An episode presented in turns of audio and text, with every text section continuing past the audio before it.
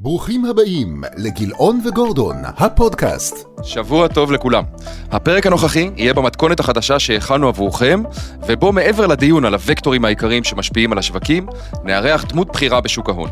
בכל פרק נארח בכיר אחר, וכך נוכל לספק לכם הצצה חשובה לנעשה בגופים המובילים בארץ, וכמובן נעזור לכם להגדיל את ארגז הכלים שלכם, כך שבסופו של דבר תוכלו לוודא שהכסף שלכם מנוהל בצורה המקצועית והמניבה ביותר. היום מתארח אצלנו ירון דייגי, חבר וקולגה ותיק, ששנינו, גם דרור וגם אני, מאוד מעריכים. ירון בעל היסטוריה מרשימה בשוק ההון הישראלי, לשעבר משנה למנכ"ל הראל פיננסים ומנכ"ל קרנות הנאמנות של הראל, לפני זה כיהן כמנכ"ל קרנות הנאמנות של פסגות. גילוי נאות, ירון ואני עבדנו ביחד בפסגות.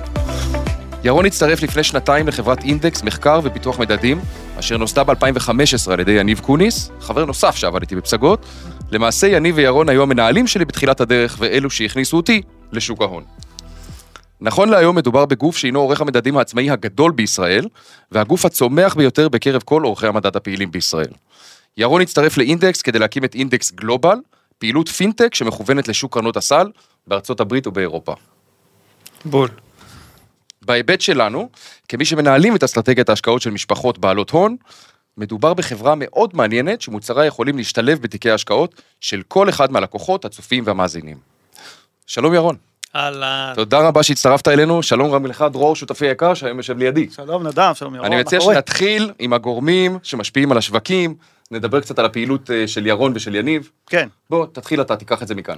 רגע, אני רוצה משהו שלפני כן. שמתחילים. זה קודם כל תודה רבה שהזמנתם אותי, זה פעם ראשונה שאתם בחרתם בי. אז אה, נדב, שהוא עזב את, אה, את פסגות, אז אני ממש התחננתי שהוא לא, לא יעזוב. התקשרתי אליו מחדר לידה, ש... שהבת שלי, הבכורה שלי נולדה, דיברנו חצי שעה, אבל בסוף הוא נשאר אה, בדעתו. ודרור, ברגע שעזבת את מנורה, כן. אז אני נפגשתי איתך נכון. במטרה ש- שנשתף פעולה ונעבוד ביחד בהראל, ואמרת שיש לך תוכניות אחרות, ואני רואה שהתוכניות האלה אכן אה, התממשו מעולה. כן, אז אה, בחרתם שניכם כן. טוב. בחרנו אחד בשני כנראה, מבלי כן. לדעת בכלל, אני נכון. מפסגות למנורה, שם הכרתי אותך, השאר זה היסטוריה. כן, האמת שאני הייתי בטוח אה, באותה שיחה שאז ניהלנו, שגם אתה תעבור לצד הזה. ותפתח עסק אה, משלך בתחום דומה, אבל אתה דווקא החלטת לעשות, אה, אה, ללכת על מהלך מפתיע אני קורא לזה. אוקיי. כי זה, לי זה היה ברור שאתה לא תישאר סתם שכיר בכיר בשוק ההון, אלא תעשה משהו משלך. בסופו של דבר אה, החלטת לעשות משהו מאוד מפתיע. אני רק, אני אגיד שאת הסיפור הזה על חדר לידה אני שמעתי לראשונה לפני כמה דקות לפני השידור, לא הכרתי, אולי אם הייתי מבין את החשיבות, אולי הייתי נשאר בפסגות. טוב, הנה, אה, אז כן. הדרכים מצטלבות. אה, אז תראה, בסוף אנחנו רוצים שגם שהפעילות העסקית שלנו תהיה מאוד מאוד אה, מיושרת עם האמת המקצועית שלנו, וכשמצליחים לעשות את זה ביחד, זה הפתרון הכי טוב, אתה מרגיש שאתה בדיוק במקום הנכון, אתה מצליח להביא 100% מעצמך. עכשיו, הרבה מאוד שנים, ניהלתי חברות קרנות נאמנות, ותמיד זה היה מין פיצול אישיות, כי ניהלתי גם את החלק האקטיבי, כן. קרנות נאמנות אקטיביות, מחלקות השקעה, מחקר, אה, שמנסים להכות את המדדים וכמובן את המתחרים, ומהצד השני תמיד היה את הזרוע הפסיבית, קרנות מחכות, קרנות צה"ל, לבחור מדדים טובים, לנסות להיצמד אליהם כמה שיותר. אז הרבה מאוד שנים אני התנהלתי ב- באותו עולם במעין פיצול אישיות. אה, נטיית הלב שלי היא תמיד הלכה לכיוון הפסיבי, אבל מן הסתם הר- הרבה מהעסק היה בניהול אקטיבי. וכשאמרתי מה צריך להיות הדבר הבא, או איפה אני חושב שאנחנו יכולים להביא הכי הרבה ערך אה, לשוק, גם בישראל וגם אחר כך בעולם, אני חושב שבעולם הפסיבי, בגלל שהוא אה, עולם שהוא קצת פחות אה, מפותח מבחינת השנים שמשתמשים בו, אז אפשר לעשות בו הרבה מאוד דברים מעניינים. אה, מה שבאקטיבי כבר ניסו הכל, אה, ראו חלק מהדברים עובדים, חלק מהדברים לא עובדים, בפסיבי עוד יש עוד הרבה מאוד מה, מה לשפר בדרך שמשתמשים במכשירים פסיביים. כן, אני, אני תמיד, אה, יש לי ויכוח ארוך עם, עם הצד שמצדד בפסיבי, שרוב המחקרים שנעשו על ניהול אקטיבי מול ניהול פסיבי, זה מחקרים שנעשו בעבר, שעוד הדמי ניהול היו מאוד מאוד גבוהים בקרנות המנייתיות, ואולי זה מה שמסביר את החוסר יכולת של המנהלים האקטיביים להכות את המדדים. אבל אז אה, דמי הניהול בקרנות האקטיביות, או בכלל במוצרים האקטיביים, מאוד מאוד ירדו.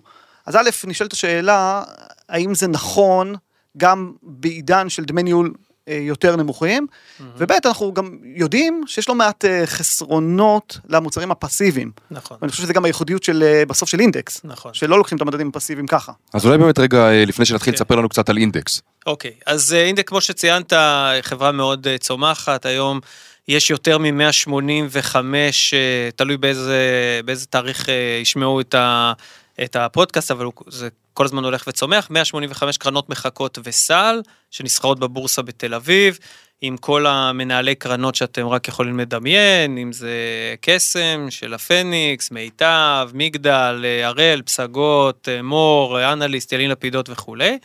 אה, ועם צמיחה מאוד מרשימה של אה, בסיס הגיע לפני הירידות בשוק למעל 26 מיליארד שקל נכסים ועם הרבה מאוד פעילות ועושים עוד, עוד, עוד פעילויות גם בתחום הפנסיה, קופות גמל, קרנות השתלמות, כרגע עם שיתוף פעולה עם אה, מאוד מוצלח עם חברת אה, מנורה, שזאת הקרן פנסיה הכי גדולה בישראל. אה, ועוד פעילויות בתחום של מודלים השקעה כמותיים, לקרנות גידור, לדברים אה, קצת יותר מתוחכמים. אה, פעילות מאוד ענפה, ובנוסף אנחנו מפתחים את הרגל הנוספת שלנו של פעילות אה, בחו"ל, אה, שאני חושב שיש, בזכות העובדה שהשוק הישראלי הוא כל כך חדשני, כל כך תחרותי, כל השחקנים הגדולים מאוד עובדים פה בישראל, השחקנים הגדולים זה S&P ונסדק ו-MSCI ופוצי ראסל וכולי.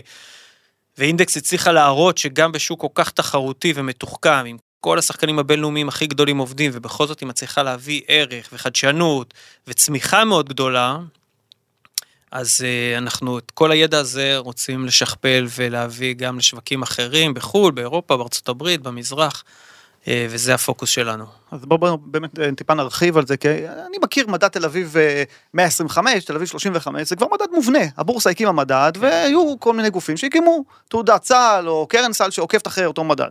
כן. אבל אינדקס אומרים משהו אחר, אומרים, המדד אה. הזה כמו שהוא, זה יופי, אבל יש עוד הרבה מאוד אפשרויות אחרות. אז א', כל אחד יכול להקים מדד משל עצמו, ואז אחרים יבואו ויעקבו. שאלה טובה. אה, הרבה באמת לא יודעים מה זה בכלל עורך מדד, או מה התפקיד של עורך מדד, כי, וחושבים שזה איזשהו מוצר כזה שנוצר יש מאין. עכשיו, ציינת תל אביב 125, אז. כן. מאחורי זה הבורסה, יש יחידה בתוך הבורסה, שמחשבת את המדד, שקובעת את המתודולוגיה. כל מדד בסוף יש לו אבא ואימא, והאבא והאימא זה חברת המדדים. וחברת המדדים אחראית לפ... לקבוע את המתודולוגיה, ואחר כך לוודא שבכל יום המדד מתנהל בדיוק לפי המתודולוגיה. זאת אומרת, המשקולות של הניירות ערך זה לפי הנוסחה שנקבעה במתודולוגיה. אם קרה איזשהו אירוע מיוחד, חברה חילקה דיבידנד, חברה פתאום פשטה רגל, חברה התמזגה עם חברה אחרת, כל מי, האירועים האלה משפיעים בסוף גם על המדד, ומישהו צריך, על סמך מתודולוגיה שנקבעת מראש, לקבוע איך, אה, איך זה הולך להשפיע על המדד, ובסוף יש שער למדד ורשימה של ניירות ערך. עכשיו, המדדים הראשונים שנוצרו, דרך אגב, היום מדברים על מדדי שווי שוק, שנוצרו, נוצרו ב-1896, נוצר המדד הראשון, מדד הדאו ג'ונס, בכלל לא הסתכל על שווי שוק, הוא הסתכל על מחיר המניה. כן. זאת אומרת, אם מחיר המניה היה 1,000 ומחיר מניה אחר היה 800, אז זאתי, המניה היא בשער 1,000 הייתה עם משקל יותר גדול במדד מאשר זאתי עם כן. השער 800. עכשיו, הבינו כעבור 70 שנה, שזה פחות, אה, דרך פחות טובה. ל- זה גם קשור אבל לכניסת המחשבים, אני חושב שלא כל כך היו להם נכון. כלים לעשות את זה ב-. בשנים האלה. אז נכון מאוד. ואז לפני 70 שנה התחילו מדדי שווי שוק. עכשיו, כמו שאמרת, יש התפתחות של ידע, בכלל, ניסיון. שתיים, התפתחות של מחשוב. הדברים שהיום אנחנו יכולים לעשות בתחום המדדים, זה דברים שאי אפשר היה לחלום עליהם לפני 50 שנה, 30 שנה ואפילו לפני 10 שנים. מבחינת יכולות המחשוב, מבחינת המחקר האקדמי שנוצר בתחום הזה בשנים האחרונות, ולכן לצד מדדי שווי שוק, שזה דרך טובה להשקיע, נוצרו העולם המדדים כמו כל תחום אחר בהשקעות ובתחום אחר, בכל תעשייה אחרת, הלך והתפתח. אז התפתחו מ-1993 הרבה, היה מחקר גדול שמדבר על השקעות לפי פקטורים, אה, אה, גם זכה בפרסי נובל, שאמרו בעצם מה הבסיס של התשואה, מאיפה תשואה נובעת. אז זיהו במחקרים שיש כמה פקטורים מרכזיים שהם מחוללי התשואה, שאחד זה זה נגיד ערך, פקטור שנקרא ערך, שאומר שככל שמניה יותר זולה, ככה הפוטנציאל שלה להניב תשואה הוא גבוה יותר. גישת וורן באפט. בדיוק, יש פקטור של אה, צמיחה, חברות שמשקיעים בחברות שבעיקר שהן- מראות צמיחות בהכנסות שלהם, מכירות שלהם, אה, גישה של מומנטום, יש הרבה מאוד מחקרים שמראים שגישה של מומנטום מאוד עובדת בהרבה מאוד בורסות שונות בעולם לאורך הרבה מאוד שנים, והבינו ששיטת שווי שוק זה שיטה מסוימת, ולצד זה, אם אתה רוצה להגיע לרמת אה, דיוק יותר גבוהה, אתה צריך להשתמש בעוד כלים.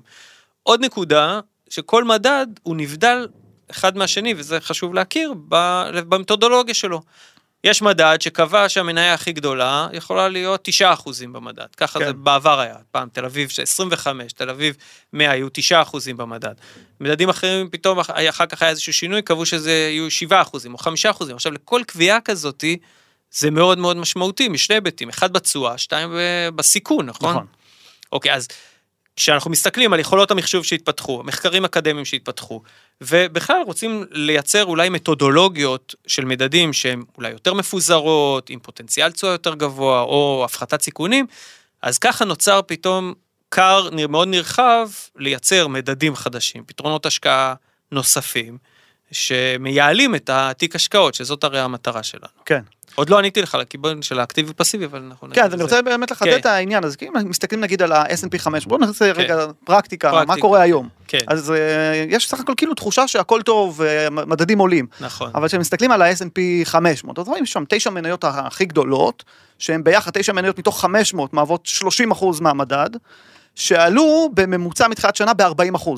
אם אנחנו עושים חציון כדי לנטרל נגיד את NVIDIA שעלתה באיזה 170 אחוז, אז אנחנו בעלייה של 28 אחוזים. אבל אם מסתכלים על 491 המניות האחרות, אז התשואה הממוצעת מתחילת שנה, 3 אחוזים. כך גם החציונית. אז אני אומר, קודם כל, אז יש לי בעיה עם המדדי שווי שוק, נקרא לזה רגע הטיפשים. כי מה הם אומרים בעצם? בדיוק הפוך ממה שאתה רוצה כמשקיע. בוא ניקח את המניות שעלו הכי הרבה, ונקנה מהם עוד, וניקח את המניות הכי זולות כביכול, ונחזיק מהם הכי פחות. ופה אנ- אנחנו מאוד מאוד זאת אהבנו את מה הביקורת שאתם שלנו, נכון. אה, כן, וככל עושים. שמניה הול- הולכת ועולה, כל הזמן השווי שלו הולך לה ועולה, ככה קונים עוד. אותה עוד יותר, המשקל כן. שלה הולך ועולה, שזה הבסיס של מדדי שווי שוק. עכשיו, יש תקופות שזה עובד מדהים, בעיקר, דרך אגב, בתקופות של הת- התנפחות או התלהבות, אופטימיות, בועה בטח, כי מה זה אומר בועה? מה שעלה ממשיך לעלות, וממשיך כן. לעלות וממשיך לעלות. מתי המדדי שווי שוק עובדים הכי גרוע?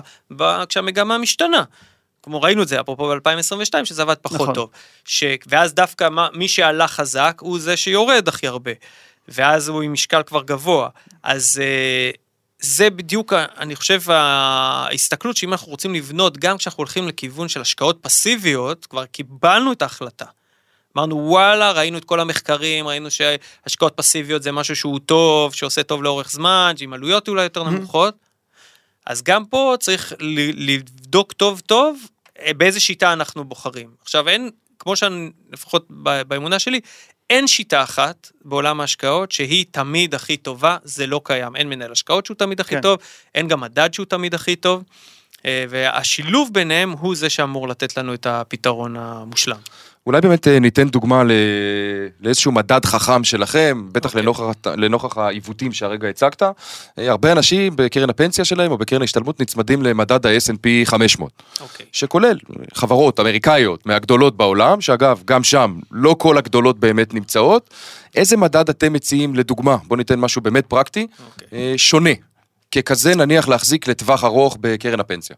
אז בשביל כל- מי ששומע אותנו, אז לפני שאנחנו נגיד משהו, דוגמה ספציפית של מדד של אינדקס, שיש לנו, כמו ראיתם, הר- הרבה מאוד מדדים, אז יהיה באמת קשה לבחור, אבל בכלל כקונספט, כן. האם זה נכון לי להשקיע לפנסיה שלי רק במניות אמריקאיות, זאת אומרת, גם אם חברה אה, לא אמריקאית, אבל היא נסחרת בארצות הברית, היא לעולם לא תהיה ב-S&P 500. האם זה נכון לי להשקיע רק במניות אמריקאיות, רק בחברות שנסחרות בדולר, אוקיי? או לחילופין, להשקיע בפיזור שהוא גם אה, גיאוגרפי וגם מטבעי וגם סקטוריאלי. אנחנו, כמו שדרור אמר, היום הרבה מאוד מהחברות הגדולות במדד ה-S&P 500, בגלל שהם נותן משקל גדול לשווי שוק, אז היום הם הרבה טכנולוגיה. בעבר כן. זה היה נגיד אנרגיה. נכון. זה הרי זה, זה משתנה לפי, לפי ההתנפחות כן. כן. של, הח, של החברות. אז האם זה נכון, והאם אני- לא, אני יכול להגיד שהיום לעשר שנים הקרובות, ארצות הברית, מניות בארצות הברית, אה, אמריקאיות, נסחרות בדולר, הטיה גדולה לסקטור טכנולוגיה, יעשה יותר טוב ממניות אחרות. אני אתן את זה רק, ב, רק כדוגמה פרקטית. האם תמיד אפל תעשה יותר טוב מסמסונג? אני לא יודע. אני זוכר את נוקיה. נכון, איזה אימפריה הייתה. נכון, הרי נוקיה התרסקה לנו. כן. האם תמיד פורד, טובה. פורד האמריקאית תעשה כן. יותר טוב מטויוטה היפנית? לא בטוח. או אינווידיה או אינטל האמריקאיות יעשו יותר טוב מ Taiwan Semiconductors? כן. לא בטוח, נכון? או נייק מול אדידס, או לואי ויטון מול גאפ, לואי ויטון אה, האירופאית, היא לעולם לא תהיה ב-S&P 500, חברת האופנה הכי גדולה בעולם, גאפ אמריקאית, כן? מה, נכון, אז אם אני רוצה חשיפה באמת מפוזרת, קודם כל יש את העניין של הפיזור.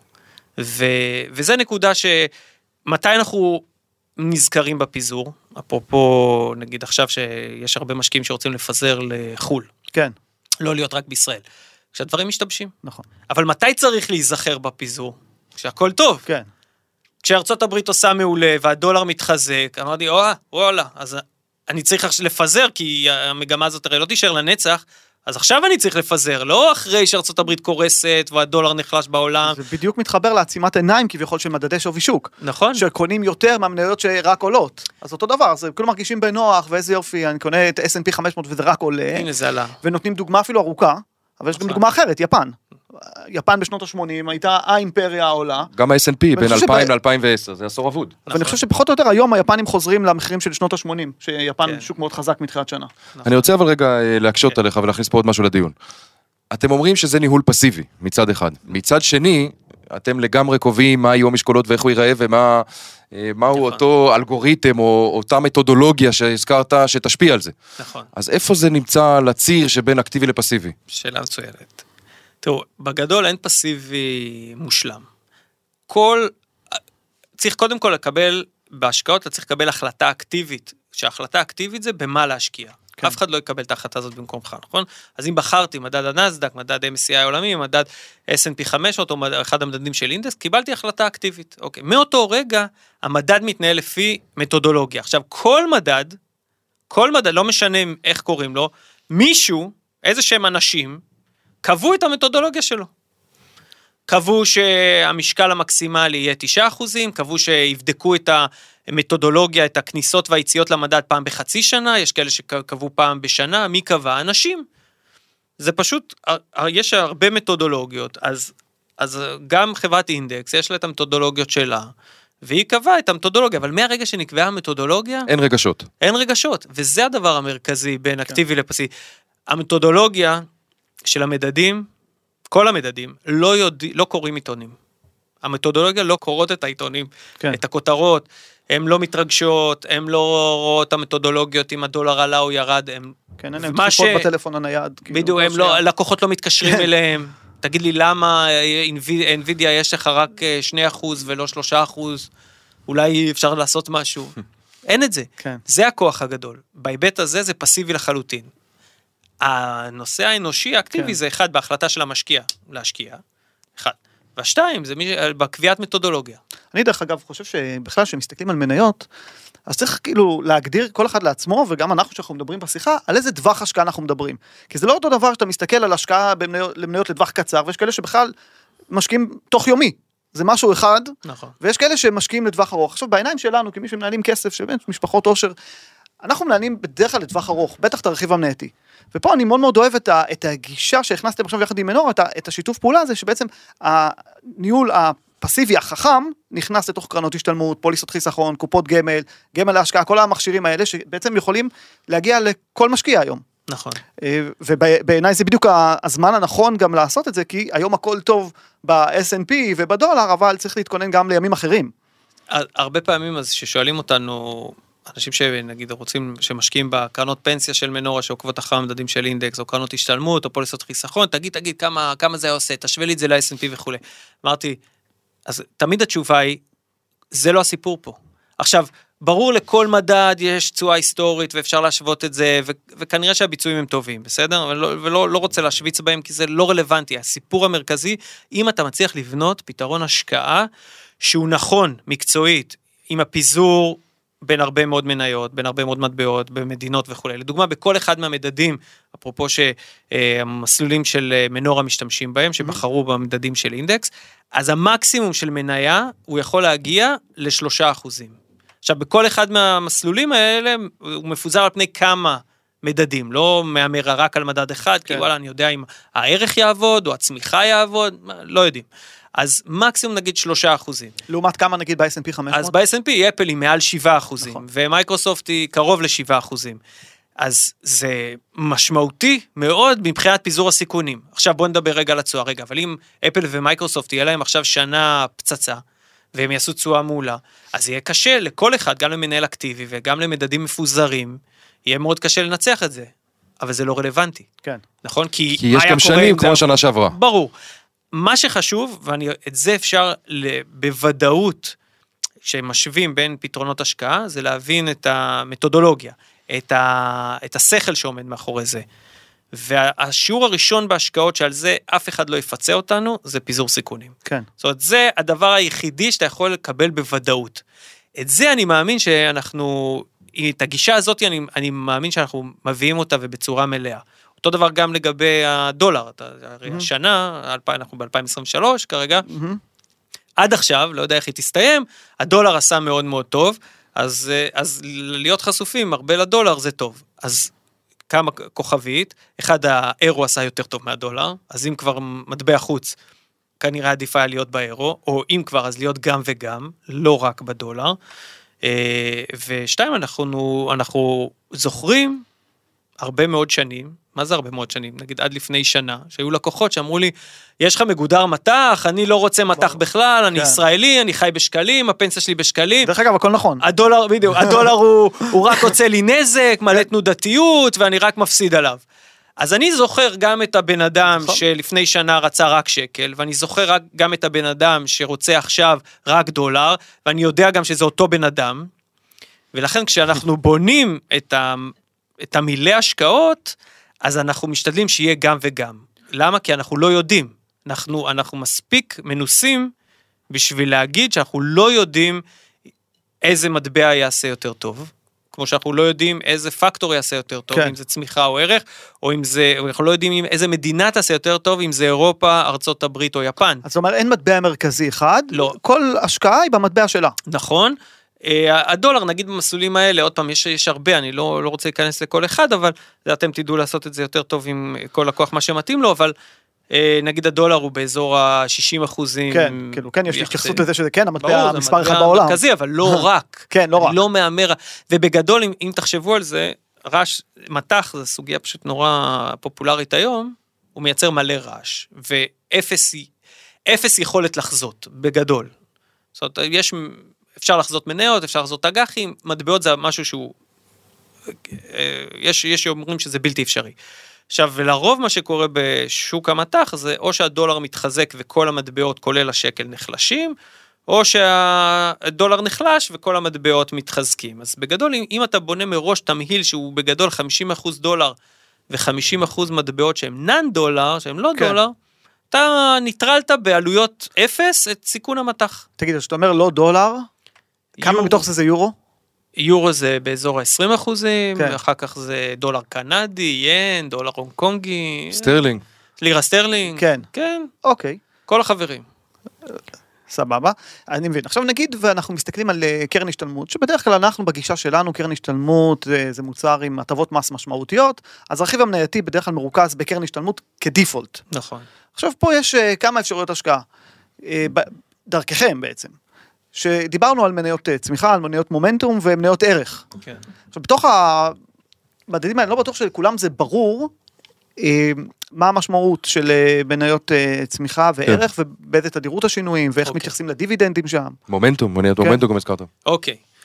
אז זהו, יש, יש פקטורים שבספרות המקצועית אה, הוכחו עד היום, כמובן זה לא אומר שום דבר קדימה, אה, שהם עובדים, שהם עושים טוב. אה, ומה ש, שאנחנו פשוט שילבנו אותם ביחד, זה גישה שבעולם נקראת מולטי פקטור, שאתה לא מנסה להמר על איזשהו פקטור אחד, אתה לוקח כל רכיב בפני עצמו הוא צריך להיות איכותי בפני עצמו, שאתה בוחן אותו מול מה? מול מדד השוק הרגיל, אז אם זה מדד עולמי, אז בחנו את המדדים שלנו, אם זה ערך עולמי, אינדקס ערך עולמי ואינדקס צמיחה עולמי, בחנו את הביצועים מול נגיד ה-MSCI העולמי, ואם אנחנו משלבים את מדד אינדקס מומנטום ארצות הברית, אז בחנו את הביצועים מול נגיד ה-S&P 500, וראינו שכל אחד מהמדדים האלה בפני עצמו עובד טוב. אמרנו, אוקיי, אז בואו נשלב אותם ביחד. ומתוך מטרה, אם אנחנו שואלים כמה דברים טובים ביחד, התוצאה הסופית תהיה טובה. עכשיו, מבחינת מדד מניות הערך, אינדקס מניות ערך עולמי, אז אנחנו לוקחים שם את המניות שהן אטרקטיביות להשקעה אה, מבחינת תמחור, שזה מכפיל רווח, מכפיל הון, EV ל-EBITDA, אה, ואנחנו לוקחים מתוך אלף המניות הכי גדולות בעולם, בעולם, לא רק בארצות הברית. בדיוק. בניגוד ל-S&P. נכון, כן. אלף המניות הכי גדולות בעולם, מזקקים את ה-180 מניות עם ציון הערך הכי גבוה. או, מה זה ציון הערך? ציון הערך זה שהוא, לכל מניה היא מקבלת ציון לפי מכפיל רווח נמוך. כן. מכפיל... אז ככל שמכפיל רווח יותר נמוך, הציון הוא יותר, יותר גבוה, גבוה. יותר גבוה ויותר מניית ערך. כן. ו, וככה לכל בסוף מניה מתוך האלף יש אה, ציון ערך שהוא משוקלל לכל אחד מהפרמטרים שבודקים, עכשיו הפרמטרים זה לא אנחנו המצאנו, זה בספרות המקצועית, ככה מסווגים מניות ערך, וככה אתה מקבל את ה-180 מניות הכי... שזה תצפית אחת או כמה תצפיות? זאת אומרת, לא, אני מדבר על שן... מקרה של עיוות חד פעמי ברווח של חברה מסוימת. יפה, אז בגלל שאנחנו מדברים על פיזור רחב, mm-hmm. כמו שאנחנו מדברים על מדדים, אז אין פה התייחסות uh, ספציפית למניה להגיד, רגע, כן, אבל עכשיו בדיוק התחלפה כן. הנהלה, וזה ישתפר. או מחיקות חד פעמיות, או דברים כאלה. לא, לא, לא, לא, לא מתעסקים עם זה.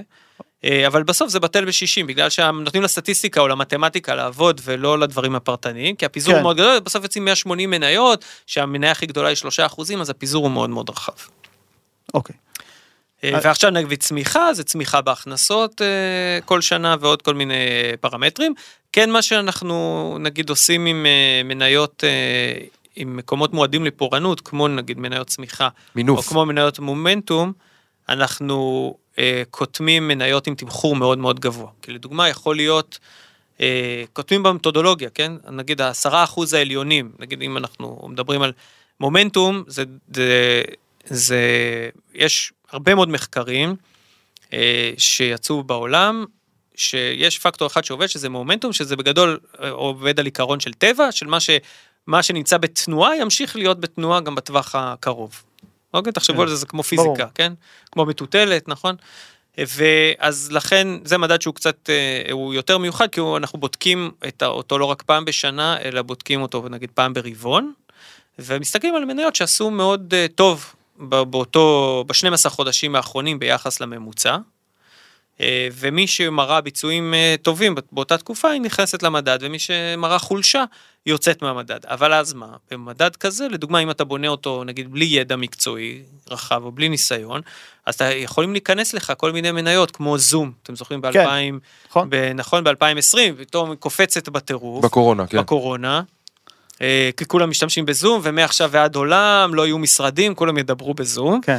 ואז היא נכנסת לך לתוך המדד הזה בשווי מאוד מאוד גבוה, ואחר כך אנחנו יודעים שכל ההייפים האלה לא מחזיקים מים.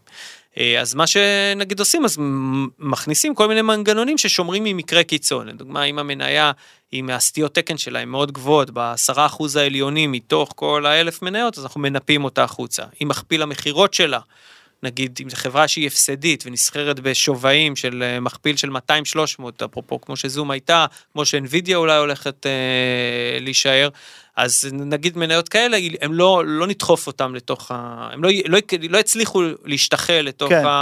המדד מומנטום ול, ולחרב את התשואות. איך אתם מתייחסים אגב לחברות עם מינוף מאוד גבוה, שגם זה יכול להשפיע על התוצאות לטווח קצר, טווח נכון, ארוך זה, זה סיכון מאוד גבוה. נכון, אז זה גם משהו שאנחנו מצמצמים, 10% עם המינוף הכי גבוה, אז גם, גם פה יש, יש כל מיני מנגנונים ש... שהם מנגנוני ניהול סיכונים. אבל שוב, זה לא החלטה, ההחלטה הייתה כשקבעו, כשקבענו את המתודולוגיה. מהרגע שהמתודולוגיה כן. נקבעה, המדד רץ, זה בעצם מחשב עושה את זה. הבנתי. זאת אומרת, אתם באים ואומרים, אנחנו נפתור את הבעיות של השווי שוק. נכון. על ידי קביעת מתודולוגיות אחרות, שכל אחת היא הגיונית בפני עצמה, אבל השילוב בין שלושתם בסופו של דבר מייצר תוחלת רווח נגיד דומה, עם הורדה של סטיית התקן, כי המתאם ביניהם הוא לא אחד, נכון. יותר נמוך מאחד. ופיזור הרבה יותר רחב. ופיזור הרבה יותר רחב, אז זה, זה נחמד במניות. עכשיו יש טענה שאומרת, רגע, אבל למה להסתבך? בוא ניקח, יש מדדי, אה, קוראים לזה מדד equal weight, משקל שווה. ונקנה כל מניה לפי המשקל שלה, בלי קשר בכלל לשווי שוק, לצמיחה, למומנטום. אז אני שואל, שואל באמת, כי, האם זה אלטרנטיבה למוצרים אה, שלכם? אה, קודם כל, כן. אלטרנטיבה ראויה? כן, כן, כן. מדדי שווי שוק זה מדדים שלאורך שנים עושים מצוין. לאור, חוץ מהשנתיים שלוש האחרונות שקרה פה באמת אה, דברים מאוד אה, מהותיים לגבי השעה גדולות כמו שציינת מראש, אבל בגדול מדדי שווי שוק לאורך שנים עושים תשואות שהן אה, טובות. אחת הסיבות לזה שאחד הפקטורים שדיברנו על, שנמצאו בספרות בשנות התשעים זה פקטור הגודל. שמצאו שהרבה מאוד שנים מניות קטנות עושות תשואות עודפות על פני מניות גדולות. אז ברגע שעושים equal weight, מה שנקרא משקל שווי שוק, אה, משקל שווה, משקל שווה, זאת אומרת אוקיי. אפל מקבלת אותו משקל כמו מניה מספר אה, 500, אז בעצם נותנים משקל שהוא קצת יותר גבוה למניות הקטנות, ולאורך שנים זה אמור לעבוד טוב. אז אה, מתודולוגיה שאני מאוד אוהב אותה, היא לא תמיד עובדת, היא קצת, היא קצת פינתית, כי יש שנים שזה ממש לא עובד, אפרופו כמו השנה האחרונה, אז זה ממש לבטל לגמרי את מה שנקרא חוכמת השוק, או חוכמת ההמונים, שזה כן מתבטא ב, בשווי השוק. כן. אז זה קצת ללכת ל- לאיזשהו קיצון מסוים, יש לנו גם מדדים כאלה, זה מדדים טובים, המרחק ביניהם לבין מה שכביכול השוק, אה, מדדי שווי שוק נותנים, הוא, הוא גדול.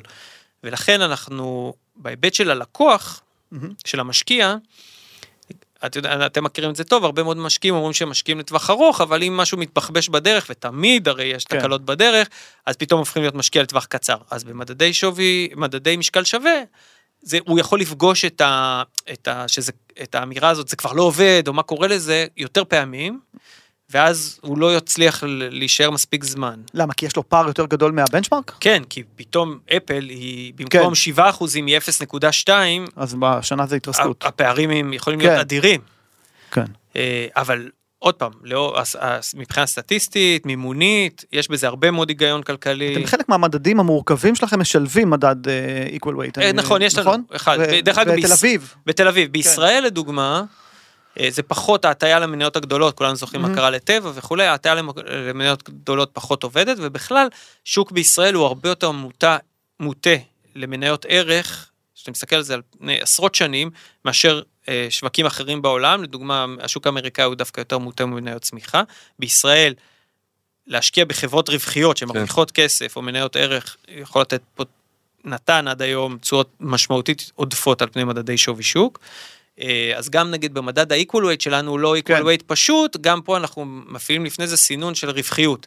זה לוקחים נגיד את 100 המניות הכי גדולות בישראל, אבל שמרוויחות כסף, אוקיי.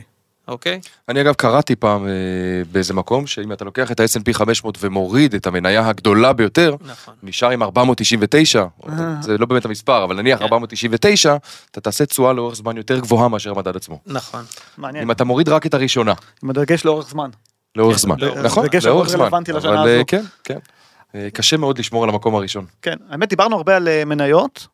באג"חים זה עוד יותר קל. בוא נדבר רגע על האג"חים. באג"חים לשפר מדדים זה קל. האם, קודם כל, ככה. יותר קל. בוא נדבר רגע, לפני שנדבר על האם לשפר מדדים זה קל או קשה, האם באג"חים גם אה, מחקרים מצביעים על כך שניהול פסיבי לפעמים מעפיל על הניהול האקטיבי, ששם זה פחות מובהק. שאלה מצוינת, יש פחות מחקרים. כי אוקיי. זה בחו"ל אה, פחות מעניין. אני בתחושה שלי זה שכמנהל השקעות שיותר בא מהאסכולה האקטיבית, נכון. נראה לי שבאגרות חוב כאילו יותר קל. אה, תראה, היה בשנים האחרונות. קודם כל זה, זה יש, יש אזורים בניהול, שיש עדיפות מובהקת לניהול אקטיבי, עד היום לניהול אקטיבי, שזה בעיקר באגרות חוב היילד ואיפה שיש שכירות זה נמוכה, שמעניין. נכון? שם גם מחקרים מראים שניהול אקטיבי עושה יותר טוב מפסיבי. אה, בשנים האחרונות מה שקרה זה שחווינו ריביות מאוד מאוד נמוכות, תשואות אג"ח מאוד נמוכות, זה אומר שפקטור הדמי ניהול היה מאוד משמעותי ביחס לתשואה שהלקוחות קיבלו. ורק בגלל זה, ולו רק בגלל זה, דווקא ההשקעות הפסיביות שהן לרוב בדמי ניהול משמעותית יותר נמוכים, היה להם יתרון משמעותי. כן. אז אה, בוא נגיד, זה, זה לא פייר, אבל אנחנו לא בעסקי הפייר, אנחנו בעסקי של לעשות טוב ללקוחות שלנו, היה פה יתרון לפסיבי. ו... אני גם אוסיף אולי למה שאתה אומר, שבשנים האחרונות לא ממש היה שוק של היילד, כי ה- היינו ב- כן. בסך הכל בכלכלה חזקה לאורך זמן עם ריבית- נכון. ריבית אפסית, והספרד עם המרווחי התשואה ממש ירדו, נכון. ולא היה ערך מוסף אמיתי בלנהל קרן כזאת. היה מישהו, היה היד הנעלמה שדאגה שהסטיות תקן יהיו כן. נמוכות, נ- לגמרי, שזה הפד. נכון. אה, גם פה, כשאם אם הולכים למדדי, אה, מדדי אג"ח קונצרני, כן, אז גם פה חשוב, כמו שדיברנו על, על מניות הכלל הראשון שאנחנו באים לבחון השקעה, זה פיזור. באשראי זה על אחת כמה וכמה, כי פה ה upside, או התשואה שאני אקבל היא מוגבלת, כל מה שאני צריך לדאוג, לא ליפול. ש... לא ליפול, נכון? אז אם אני, איך אני מוודא שאני לא אפול?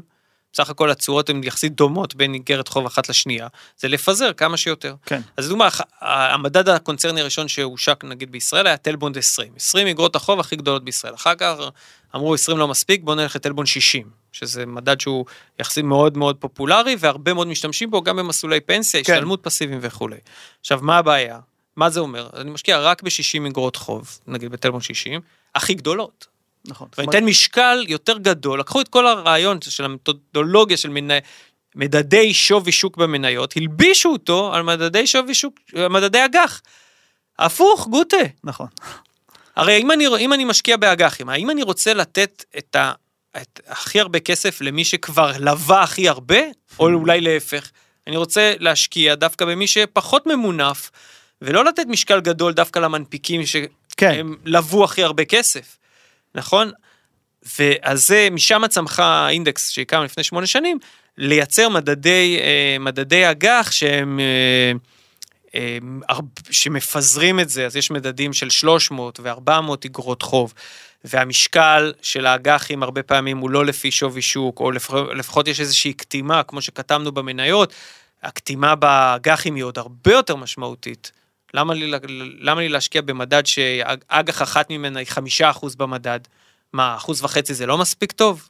אם אני רוצה כמה שיותר אגרות חוב, או שמחייבת מספר של מנפיקים מסוים, או מסתכלת רק, לא רק על החשיפה לאיגרת חוב בודדת, אלא גם על החשיפה למנפיק. מעניין. אוקיי? כי האמת שאני רוצה להסתכל רגע, כי במסלול במ- של מנורה, אוקיי. יש גם מסלול כללי. כן, ובמסלול כללי יש כמה בעצם רכיבי אג"ח. כן. ומעניין אותי דווקא ספציפית ברכיבי אג"ח שם, להבין את המתודולוגיה ואיך אתם אה, בעצם מוסיפים ערך באמצעות אה, מדדי אג"ח אה. כאלה. אז זה, דרך אגב, זה המ- המסלול הכללי, זה המסלול שאני הכי אוהב, כי יש בו את הפיזור הרחב ביותר. אז נגיד ב- במדדי מניות, ברכיב המנייתי, אם אני לא טועה, משקיעים באזור ה-700 מניות, וברכיב האג"חים משקיעים באזור ה-800 אג"חים, סדרות. נגיד אם יש טיפה חפיפה, אז אולי 500 סדרות. זאת אומרת, פיזור מאוד רחב, לא מהמרים על אף מניה או איגרת חוב בודדת. אה, ולגבי, ה, ה, ה, נגיד, המדדים שמשתמשים ברכיב האג"חי, ב- כן. במה ששאלת, ברכיב, במסלול הפסיבי, אז משקיעים, נגיד ברכיב הקונצרני, משקיעים אחד במדד שנקרא טלבונד מאגר, שזה לוקח את כל המדד, זה מדד של הבורסה, לוקח את כל, ה, אה, כל אגרות החוב הקונצרניות המדורגות ב- בבורסה, ושל, ומגבילים מאוד במשקל לכל אג"ח, שזה אחלה מדד. שיש בו 400 גם. אגרות חוב בריבית משתנה גם וגם מש- שקלי צמודי, וגם צמודות מדע. הכל. מהכל, בדיוק, וגם צמודות מטח והכל, ויש עוד מדד של אינדקס שהוא גם מאוד הגיוני מבחינת השקעה, וגם עושה ביצועים מאוד טובים, נקרא אינדקס מנגנון, A-AA מנגנון מרווח, שהוא בסך הכל עושה את מה שהיינו רוצים שכל לקוח יעשה, כל משקיע יעשה, אם, לא היה לו, אם הוא לא היה מונע מפסיכולוגיה. מה היינו רוצים שיקרה? זה שכל פעם שאין פיצוי על התשואה, כן. תהיה בהכי סולידי שיש, אל, ת, אל תלך להרפתקאות, נכון? תשקיע בעיקר באגרות חוב דאבל איי. כן. אבל בתקופות שיש פחד אה, בשוק, כי הקורונה תהיה פה לנצח, כי אף אחד לא יפתור את משבר ה- 2008, כי המהפכה המש, המשטרית תישאר פה לנצח וכולי, ובאותה תקופה המרווחים באג"ח הקונצרני נפתחים, ופתאום אפשר להניב, לקבל תשואות גבוהות באגרות חוב שמדורגות A, ולא להיות רק באגרות חוב איי, אז תגדיל את המשקל של כל אחת מהאגרות חוב A בקצת. הבנתי. וככל שהמרווח נפתח עוד, אז תגדיל בעוד קצת. זה כמו, זה אסטרטגיה שאם תרצו, זה מכדורגל, זה בונקר ויציאה למתפרצות. אז כל הזמן המדד משקיע ב-350 אגרות חוב בערך, מאוד מאוד מפוזר.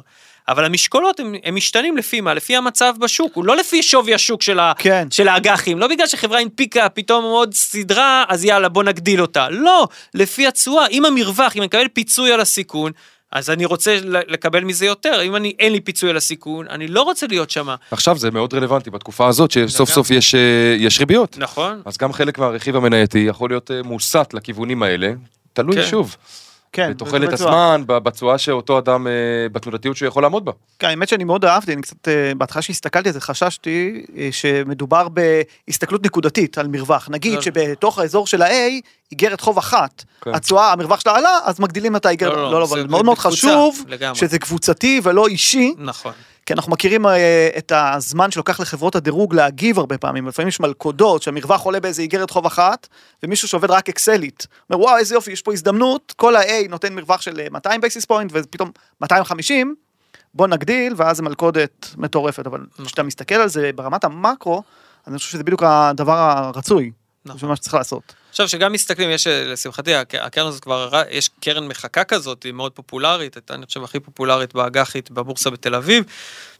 אז שאפשר ממש לבחון גם את הביצועים ולראות שזה ממש עובד. אבל יש לי שאלה אחרת, כמה, כן. כמה, בגלל שזה עדיין אגרות חוב בדירוג השקעה די יפה, כן. כמה בסוף זה המח"מ קובע אה, את התשואה, כמה זה ברמה הפרטנית, ברגע ש- מרווחים. בהיבט הזה, הדבר המרכזי זה המרווח, כי אתה משקיע בכל השוק, אז המח"מ השינויים פה? במח"מ, אה, באזור ארבע, ארבע שנים, משהו כזה, אז שנים. השינויים במח"מ הם, הם, הם לא משמעותיים, כי הפיזור הוא כל כך רחב.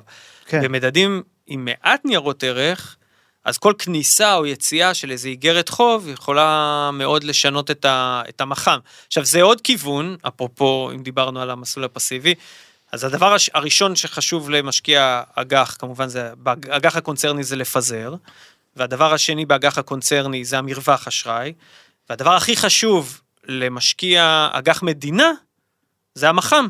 מהמם. עכשיו, כשאתה משקיע במדדים, רוב המדדים, המח"מ הוא תוצאתי. זאת אומרת, הוא, נגיד אתה לוקח מדד אג"ח ממשלתי, כן. הוא לוקח את כל האגרות חוב הממשלתיות, מה שיוצא אני מרוצה. כן. פעם יהיה המח"מ שש שנים, פעם יהיה ארבע וחצי שנים, תלוי במה שהמדינה הנפיקה. תל... אוקיי, אז ייצרנו מדדים שהמח"מ שלהם הוא קבוע. נגיד מדד חמש שנים, אני יודע שתמיד, לא משנה מה, כן. המח"מ יהיה חמש שנים. מבחינת ניהול השקעות, אני יודע מה הסיכון שלי, וכשאני משקיע ב, אה, במוצר פסיבי, אחד הדברים שאני רוצה לייצר זה הוודאות והשקיפות. אז זו דרך השקעתית, לטעמנו, נכונה לנהל אג"חים בצורה פסיבית, בדרך מדדים. היה פה הר- הרבה חשיבה, כן, חשבנו זה על ניכר. המון, על הרבה מאוד זוויות, בגלל שאנחנו באים גם מעולם של הניהול בדיוק. מוצרים וגם ניהול השקעות וגם עניין של מדדים, אז ממש שילבנו את הכל ככה ביחד. והדבר הכי הכי הכי חשוב, שזה לגבי, עזבו רגע את, ה, את המסלולים האלה, או את שיתוף פעולה עם מנורה, או בכלל את המדדים של אינדקס. הדבר, הדבר המרכזי זה להסתכל על המבנה, על הפיזור, על ה-asset allocation. זה דבר שאתה יכול בוודאות להביא בו ערך ולשפר את המצב. זה בוודאות אפשר לעשות אותו. ולגבי אקטיבי או פסיבי, שילוב. מה ש... לשלב. שילוב, אני לגמרי מסכים עם הגישה הזאת. כי היום, כשהסתכלנו על הנתונים, כן, לפני שיצאו הקרנות השתלמות והקרנות פנסיה הפסיביות שעוקבות אחרי המדדים של אינדקס, אז הסתכלנו מה קורה בשוק. אמרתי בוא נראה. וראינו את ענף קרנות הנאמנות, שזה ענף מאוד תחרותי וכולי. חצי מהכסף מנוהל פסיבית. חצי מנוהל אקטיבית. אומר וואלה, הגיוני, אין שיטה אחת שהיא הכי טובה, אין שיטה אחת שהיא הכי גרועה.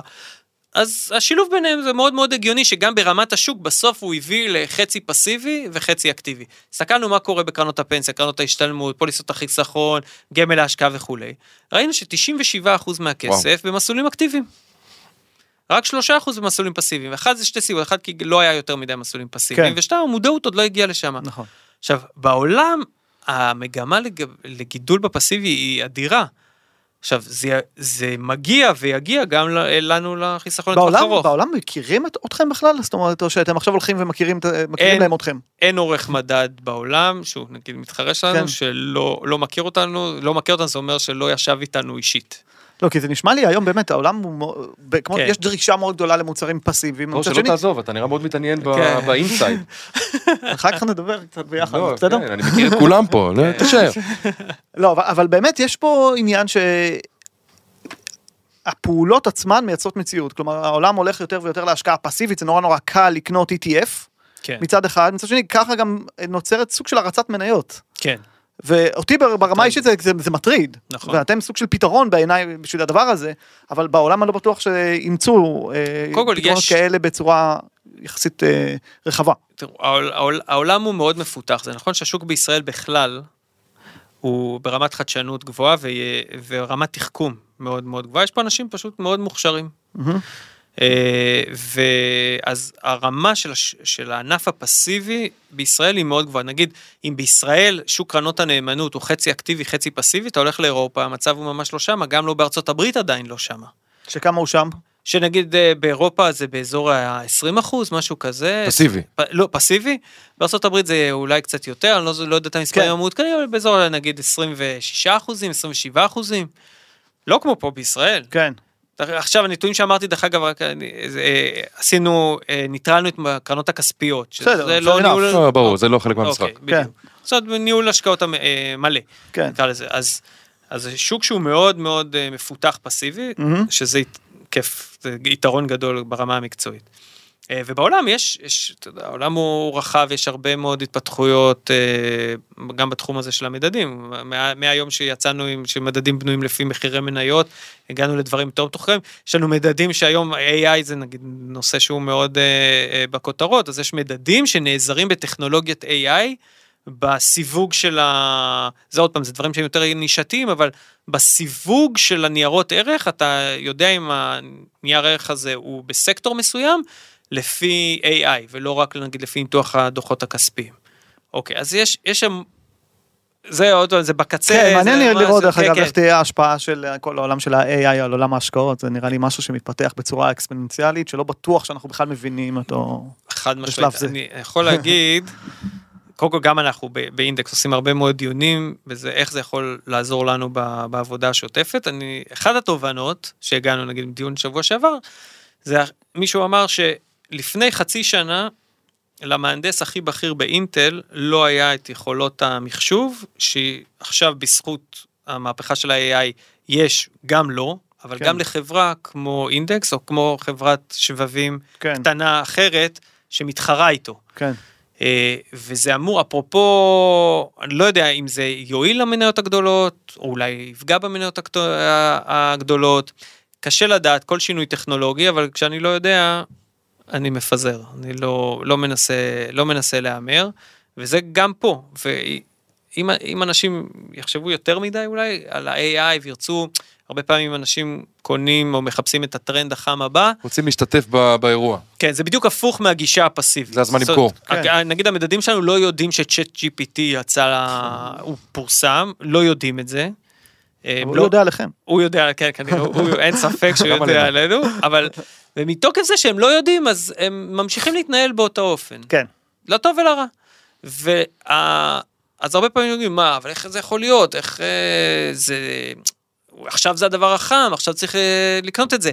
אז ההיסטוריה מראה שברוב, רוב, רוב, רוב המקרים, היה אפשר לוותר על, הדבר החם, או לא היית צריך לעשות שינויים מהותיים מאשר אותו בנייה של התיק בצורה נכונה, אז כן. אתה לוקש את הפיזור, וה, והכל היה בסדר. הכל, ואם תחשבו על זה, אה, היה... היה את בועת האינטרנט, נכון, כן. בעבר, ובקורונה חשבנו שהמשרדים נכון. נכון. לא ישרדו ולא יהיה יותר קניונים, ו... ואפרופו חברות כמו זום, ויש אלף, ומה עם, איפה מניות הבלוקצ'יין, נכון? כן. איפה, איפה כל מניות הבלוקצ'יין? נכון. אה, והקריאה, זאת אומרת, יש בלי סוף כאלה, אנחנו פשוט נוטים פשוט לשכוח מהם. כן, כי אנשים מעדיפים, כן. אתה יודע, שיהיה להם מעניין ויפסידו כסף, שזה- מאשר אה, שיהיה להם משעמם וירוויחו כסף. שזה, שזה בסדר, גם, גם עניין זה חשוב, כן. אבל זה לא, לא בהכרח תורם לנו כן. לתשואה. אולי תורם לדברים אחרים, אבל לא, לא, לא, לא לתשואה. השקעות משעממות זה, זה אחלה. כן, זה, זה עושה ממש זה עושה טוב. עבודה טובה. עושה- סיזיפית, אבל טובה. טוב. כן, בדיוק. אז הצו מנצח את הארנבת, בסוף. בסוף, נכון. אז אה, תודה רבה, אה, נהנינו מאוד ותודה שבאת היום להתארח אצלנו בפודקאסט. אה, דרור, תודה גם לך. תודה נדב. ותודה רבה לצופים, ירון. למאזינים, ואנחנו ניפגש כאן בפרק הבא. דרור, זאת הזדמנות טובה להזכיר לצופים ולמאזינים, שאנחנו, הזכרנו את זה גם בפודקאסט הקודם, כן. החל מהחודש, אנחנו נקיים מפגש משקיעים אקסקלוסיבי אצלנו במשרד, מפגש פיזי. אה, נגמרה תקופת אה, הזום, הפודקאסטים, נשמח כן. לראות אתכם מגיעים אלינו למשרד. אה, תוכלו להשאיר פרטים ממש כאן, או באתר, או ליצור איתנו קשר. מה יהיה במפגש הזה בק- אז כן, אני בקצרה? חושב שאנשים רוצים לדעת מה יהיה, ואני חושב שיהיה כל פעם אה, דברים רלוונטיים אחרים, כי כל פעם המוצרים שמתאים, שאנחנו מדברים עליהם, יש מציאות ויש מוצר שמתאים. אנחנו נרצה לדבר על המוצרים, אנחנו נרצה לדבר באופן כללי, איך הכי נכון לנהל את ההשקעות היום, ובאופן כללי למשקיעים שבסוף רוצים שיהיה להם יותר כסף. מעולה. ניפגש בקרוב.